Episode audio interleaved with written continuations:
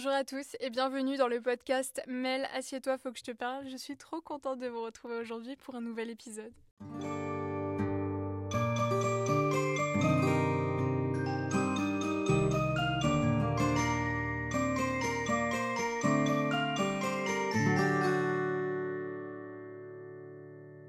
Le quinze janvier, c'était le Blue Monday, autrement dit le jour le plus déprimant et triste de l'année. La nuit occupe nos journées, lorsqu'on part travailler il fait nuit et lorsqu'on revient il fait nuit à nouveau. Les journées nous paraissent si longues et sont à la fois si courtes puisqu'il n'y a pas de soleil pour éveiller, réchauffer et raviver nos petits cœurs. La vie nous semble alors fade, triste, monotone, morose et sans saveur, comme un, un plat qu'on n'aurait pas réchauffé. Est-ce que c'est dû à la fin des rues illuminées pour Noël ou bien au manque de soleil qui nous provoque cette euh, agressive amertume? C'est le sujet du podcast du jour. Aujourd'hui, on va analyser quelles peuvent être les raisons de ce manque de morale et d'énergie, qu'elles soient conscientes ou inconscientes en cette période de l'année. Et comme d'habitude dans les podcasts, parce que vous commencez à connaître un peu mon raisonnement, on va toujours analyser les faits, ensuite donner des solutions, des conseils, des petites astuces pour aller mieux. C'est le but du podcast. Et on terminera du coup par ces petits conseils, astuces pour se sentir mieux en cette période assez difficile. C'est parti! Lorsque j'ai écrit cet épisode, je me suis beaucoup documentée et la majorité de ma documentation provient de, d'un article de Caroline Pernès qui s'appelle « Pourquoi l'absence de lumière nous est-elle si pénible ?» Et dedans, elle y évoque pas mal de choses qui ont résonné pour moi, donc euh, je me suis dit que ça résonnerait aussi peut-être pour vous, et du moins que ça, ça permettrait d'analyser Euh, ce manque de morale permanent, cette période hivernale. Déjà, dans cet article, elle évoque que dix pour cent des Français sont sensibles à la dépression saisonnière chaque année. Moi, je pense sérieusement que c'est beaucoup plus parce que déjà, on ne m'a pas interviewée et que j'en fais partie. Et oui, je demande mon droit, mon droit de parole là-dessus. Et je pense qu'on est tellement nombreux à ne pas euh, remplir euh, tous ces petits questionnaires, ces statistiques qui font qu'au final, c'est un peu des chiffres faussés. Il n'y a pas que dix pour cent des Français qui dépriment en cette période où on se lève métro, boulot, dodo, on va travailler, il fait noir, on rentre, il fait noir, t'as l'impression de pas avoir de vie parce que tu vas pas sortir alors qu'il y a rien à faire et qu'il fait noir, enfin vous voyez, c'est tellement morose et déprimant et je pense qu'on est à peu près tous atteints selon notre profession et notre quotidien par cette morosité ambiante. Dans cet article, d'ailleurs cet article qui figure dans le Philosophie Magazine, du coup on va un peu parler philosophie. Tout, c'est souvent le cas dans les podcasts, on évoque un peu des pensées philosophiques ou littéraires. On parle d'expériences du monde différentes quand il n'y a pas de soleil. Il y a vraiment une angoisse existentielle quand, quand le soleil n'est pas là, quand il fait nuit. Et je dirais même que en fait on, on l'évoque aussi dans notre vocabulaire. Par exemple, on dit « j'ai besoin de tes lumières », j'ai besoin que tu m'éclaires un peu quand on parle de conseils, de façon d'avancer. En fait, le soleil, ça représente vraiment le savoir, les possibilités, mais aussi la sûreté, la sécurité. Par tout ça, on a l'impression de se sentir safe. On a l'image mentale de la nuit, un peu comme de l'angoisse, une angoisse permanente. C'est l'inconnu, c'est la peur, c'est aussi l'inaction. On va pas faire les mêmes activités dans la nuit que dans le soleil. Et je veux dire, n'importe qui, on va pas aller sortir, juste se balader dans les champs la nuit, alors qu'au soleil, on peut y aller. Mais en même temps, en tant que femme, on va pas le faire, mais je pense que n'importe qui va, va pas se dire je vais aller me balader dans les champs la nuit. Il y a une peur un peu, il y a toujours ce truc mystérieux, inconnu, qui fait qu'on n'est pas à l'aise la nuit. Il y a également, autre que cette pensée philosophique autour du soleil et de son rôle essentiel dans notre perception du monde, il y a aussi la modification du rythme biologique. Diminution de la lumière, c'est un cadre de vie différent. C'est un cadre de vie, par exemple, de la ville. Parce que la ville, on est dans une position où le soleil nous est souvent euh, caché. Par exemple, à cause de la surpopulation, les villes, elles ont vraiment été construites en verticale. Et donc, il y a vraiment une réduction avec les buildings. Même dans les... pas forcément dans les énormes villes, j'ai pas besoin d'être à New York pour sentir qu'il y a moins de soleil, vous voyez. Mais déjà, même dans les, dans les petites villes, on peut sentir, euh, souvent, on peut, on peut se sentir tout petit, on peut se sentir euh, impuissant, on peut se sentir genre comme si on n'existait pas, comme si on était un pion. Et en plus, ça cache le soleil. Et donc on n'a pas le même rayonnement de lumière et ça peut être très cassant. Il y a beaucoup d'auteurs comme Charles Dickens par exemple qui se sont inspirés de ce cadre de vie-là en ville, de cette atmosphère assez sombre et lugubre d'ailleurs qui est tout un esthétisme qu'on va retrouver dans, dans certains romans, dans certains films voire séries, des couleurs euh, comme le noir, le bleu foncé, très sombre, très beaucoup de pluie, peu de lumière, tout ça, et c'est toute une source d'inspiration pour euh, certains artistes d'ailleurs. Au final, il y a eu des constats euh, par le passé que cette qualité de vie provoquait justement des, certaines pathologies chez les gens. On pouvait développer des maladies par euh, cette qualité de vie, métro, boulot, dodo, ce rythme réenchaîné, qu'on dit souvent, c'est pas fait pour tout le monde, mais au final, est-ce que c'est, c'est vraiment fait pour quelqu'un, ce rythme métro, boulot, dodo ? Je suis en train de vous faire euh, avoir une question existentielle, mais est-ce qu'on est vraiment fait pour se lever à sept heures, partir à huit heures, travailler de neuf heures à dix-huit heures, rentrer à dix-neuf heures, manger, aller se coucher ? Est-ce que c'est ça la vie ? Et est-ce que c'est une vraie qualité de vie, surtout quand on est dans un environnement assez pollué ?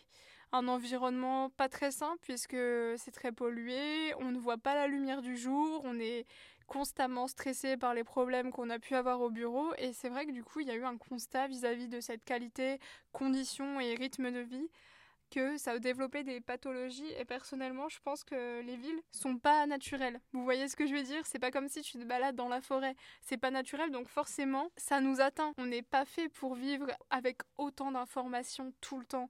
Parce que quand on rentre d'un travail en ville, on est beaucoup plus fatigué. Je veux dire, psychologiquement, on va être beaucoup plus fatigué parce qu'il y a une surcharge d'informations.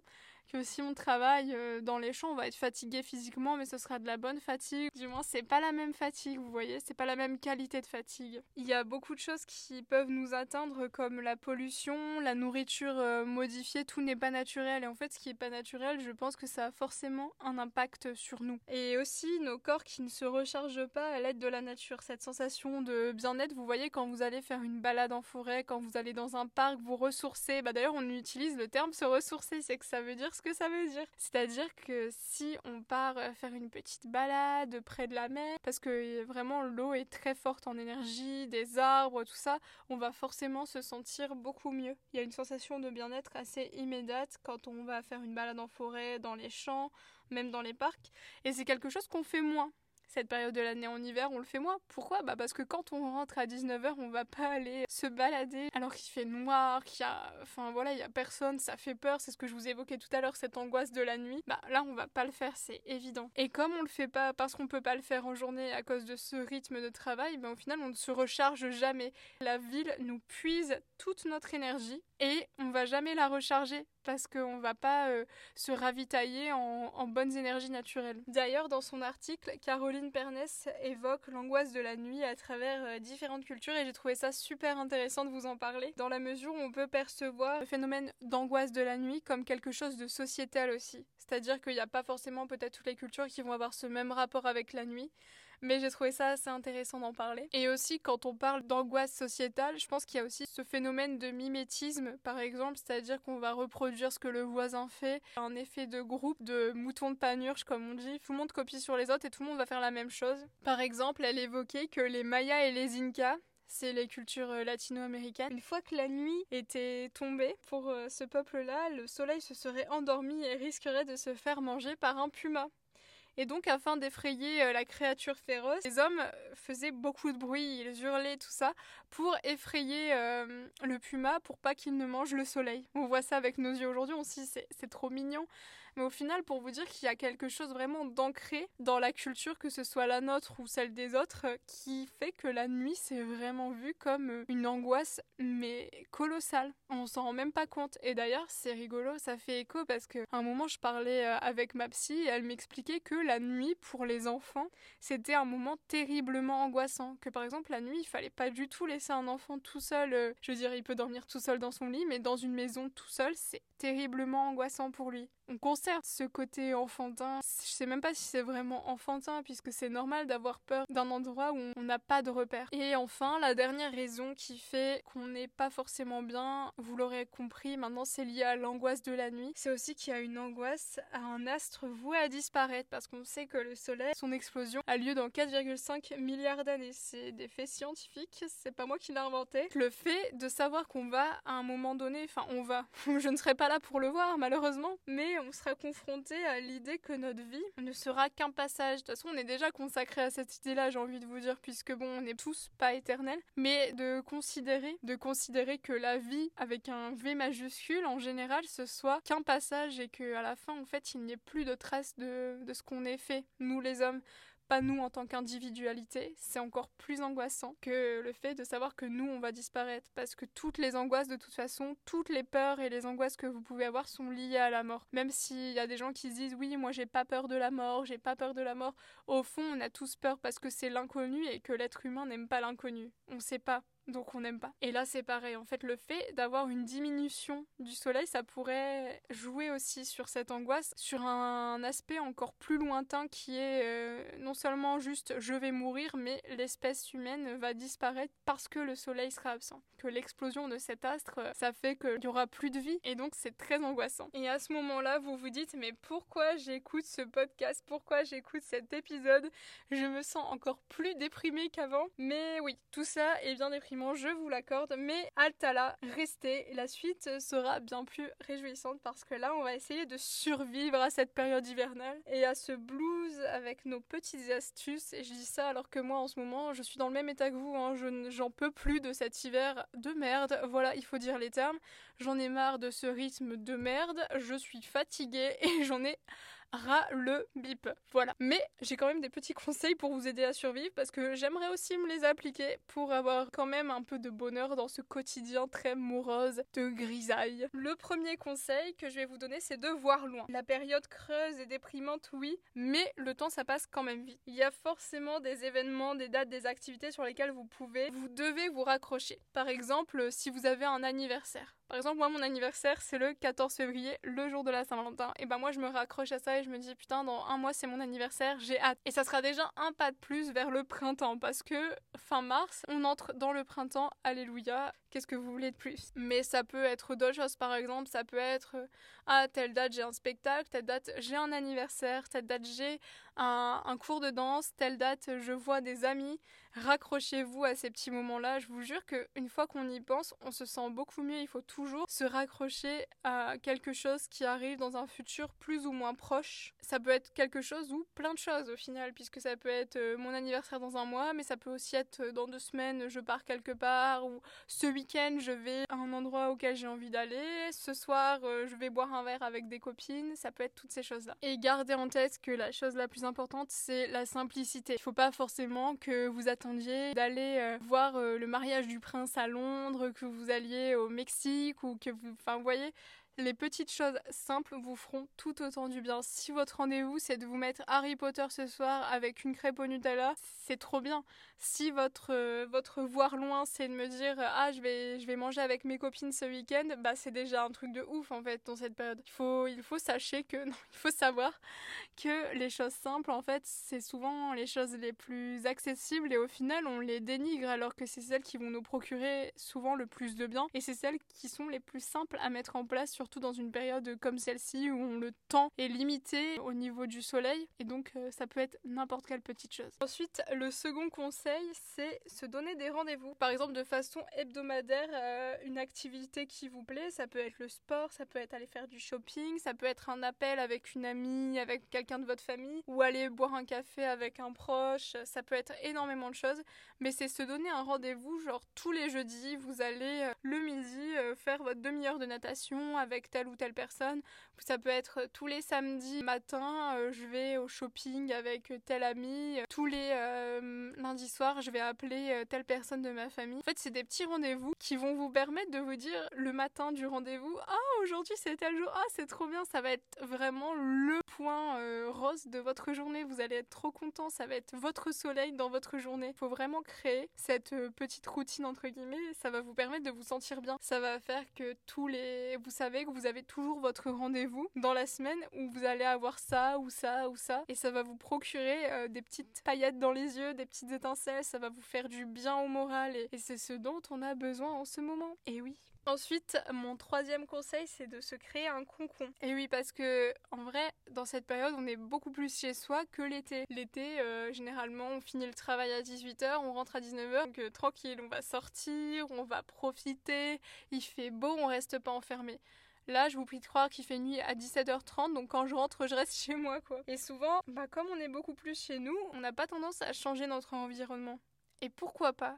Et pourquoi pas, on ferait des petites décos sympas, on crée un endroit cocooning avec des petites lettres pour regarder son petit film ou sa petite série du soir. Pourquoi pas, on ferait ça ? Pourquoi pas romantiser sa vie jusqu'au bout ? Et ben moi, je vous dis que ça fait du bien. Quand vous remasterisez un peu votre, votre chez-vous, que ce soit une chambre, un neuf mètres carrés, un douze mètres carrés, un grand appartement, une grande maison, bah ben je vous dis, ça vous fait trop du bien, par exemple, de, faire, de mettre des petites L E D. Si vous avez encore plus les moyens, ben d'allumer votre petite cheminée, de faire un espace cocooning, de retravailler un peu votre décoration, et je vais vous dire, ça va vous faire tellement du bien d'avoir un, un environnement safe place entre guillemets que vous connaissez mais que vous avez remis à neuf et dans lequel vous vous sentez trop trop bien, vous allez avoir envie d'y retourner. C'est-à-dire que la journée, vous allez terminer votre travail là à dix-sept ou dix-huit heures et vous allez faire ah, le soupir de soulagement de rentrer chez vous. Et ben c'est ça qu'on veut, que vous vous sentiez bien.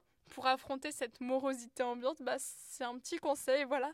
Remasterisez un peu, faites de chez vous votre cocon. Et enfin, le dernier conseil, mais pas des moindres, c'est s'écouter et écouter son corps. C'est pas forcément le moment de s'accabler de résolutions, tout ça. Et d'ailleurs, c'est ce que euh, Marie Lopez, elle évoque dans son podcast Heure miroir, où elle a fait aussi un épisode sur la, la, déprime, la dépression saisonnière. Et dedans, elle parle justement de ce rapport aux résolutions qu'on peut avoir qui est un peu malsain, parce qu'en soi, l'hiver de base, c'est une période où on est censé euh, hiberner, donc on est censé se reposer.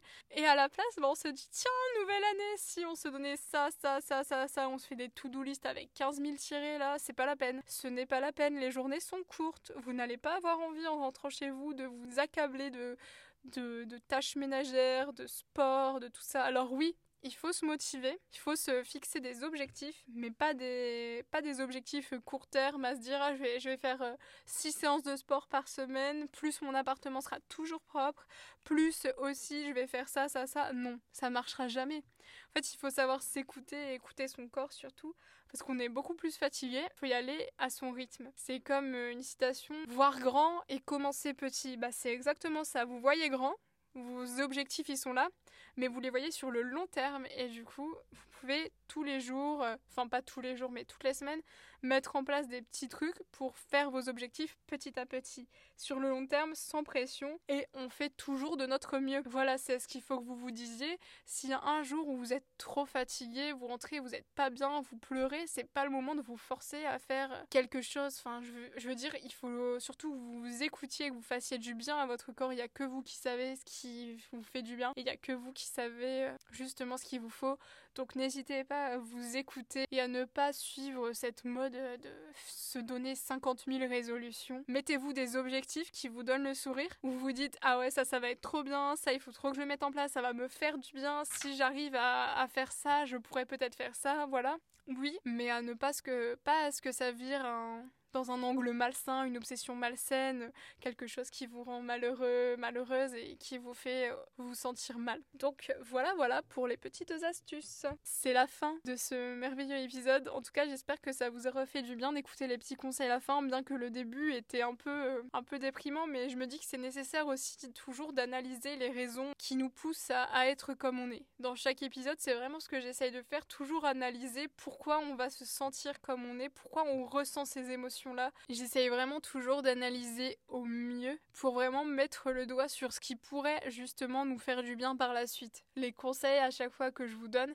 c'est parce que j'ai pris le temps vraiment d'analyser les raisons pour pouvoir le régler. Voilà, j'espère vraiment que cet épisode vous aura plu. D'ailleurs, vous êtes de plus en plus nombreux à m'écouter et ça fait trop trop trop plaisir. Et j'aimerais beaucoup faire des épisodes avec vous. Je vous posterai bientôt sur euh, le Instagram du podcast qui est arobase mel point podcast euh, une story où justement je, je vous demande s'il y a des épisodes avec des thèmes où vous aimeriez participer. Ce serait trop cool si je pouvais interviewer certains d'entre vous, s'il y avait une table ronde, des échanges, tout ça. Je vais bientôt le faire. En tout cas, stay tuned et merci pour votre soutien. Merci d'avoir écouté jusqu'au bout. Et je vous souhaite bon courage. On va tous survivre à cette période, croyez-moi. Je vous fais des gros bisous. Prenez soin de vous et à la prochaine.